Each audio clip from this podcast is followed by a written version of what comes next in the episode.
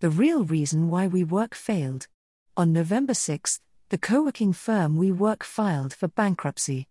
WeWork, founded by Adam Neumann and Miguel McKelvey in 2010, had a simple business model. It signed long term leases on urban buildings, fitting them out with modern work facilities. Then, it rented out desks, offices, and meeting rooms to companies and freelancers seeking an easy come, easy go workplace. WeWork was, in short, in the office subleasing business. Yet Neumann promoted the firm as if it were a tech company, peppering his presentations with the buzzy language of Silicon Valley.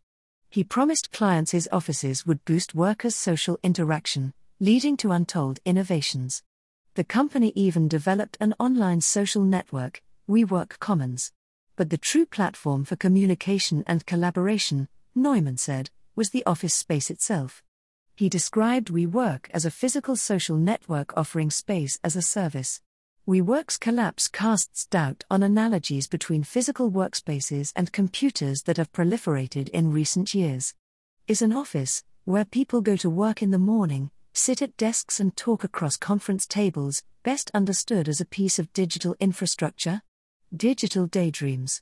When Neumann cast offices as a form of information technology, he traded on an idea, wildly popular in the 2010s, that the boundary between physical space and computers was dissolving.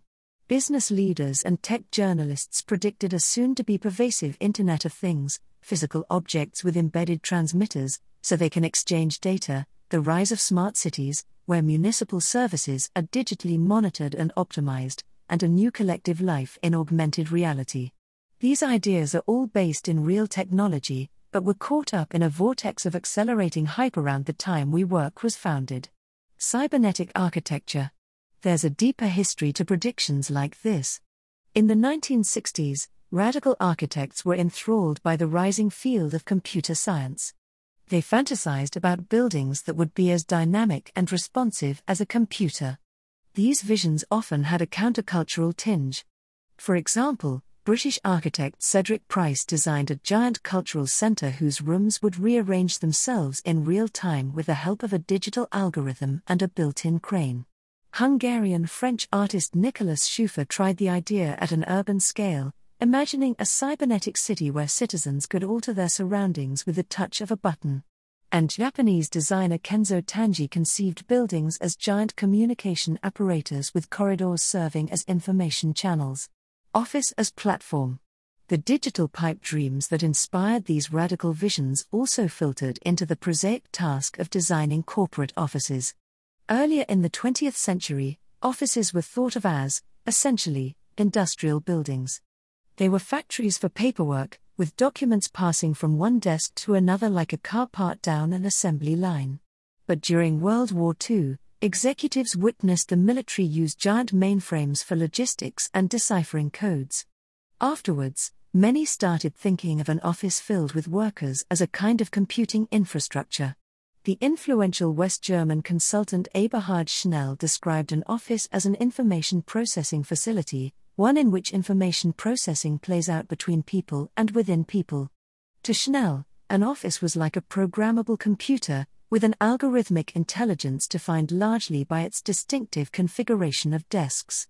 Amid the booming knowledge economy of the 1960s, CEOs loved the idea that they could improve office work just by freeing up the flow of communication. This theory inspired new office furniture like Herman Miller's Action Office line of desks, shelves, and partitions. Managers would constantly optimize the flow of information through the office by adjusting the layout of the modular desks, like a programmer feeding an updated algorithm into a mainframe. That was the idea, anyway. The fantasy that offices were as dynamic and frictionless as a computer program obscured the fact that real estate is stubbornly physical. As office buildings age, they need constant maintenance. Changing the interior is a messy undertaking. Even rearranging supposedly flexible desks and partitions may involve hundreds of specialized parts and at the end of the day, there's no guarantee it will improve how people work. The WeWork crash. Analogies between offices and computers faded during the recession of the 1970s. But they never really died out, especially in the San Francisco Bay Area, where digital networks found a surprising following among ex hippies seeking alternative forms of community. When Neumann and McKelvey founded WeWork in 2010, few Silicon Valley investors stopped to question their analogy of an office to a social network. Their enterprise rode a wave of enthusiasm for all things digital and secured ever larger investments from tech venture capitalists. Yet, as analysts pointed out in retrospect, the business model of a tech firm never made sense for WeWork. A real estate company does not enjoy the same economies of scale or network effects as an online platform. Finally, in 2019, WeWork could no longer hide the fact that it was still losing money. The company's bankruptcy brings this saga to a close. It also casts doubt on the idea that more communication and connectedness are always better, an article of faith derived from the flower child utopianism of early Silicon Valley. Conflating physical space and digital platforms flattens the richness of social interaction into the linear logic of an algorithm. WeWork promoted the virtues of socializing, but only with fellow white collar millennials, and always with an entrepreneurial sense of self promotion.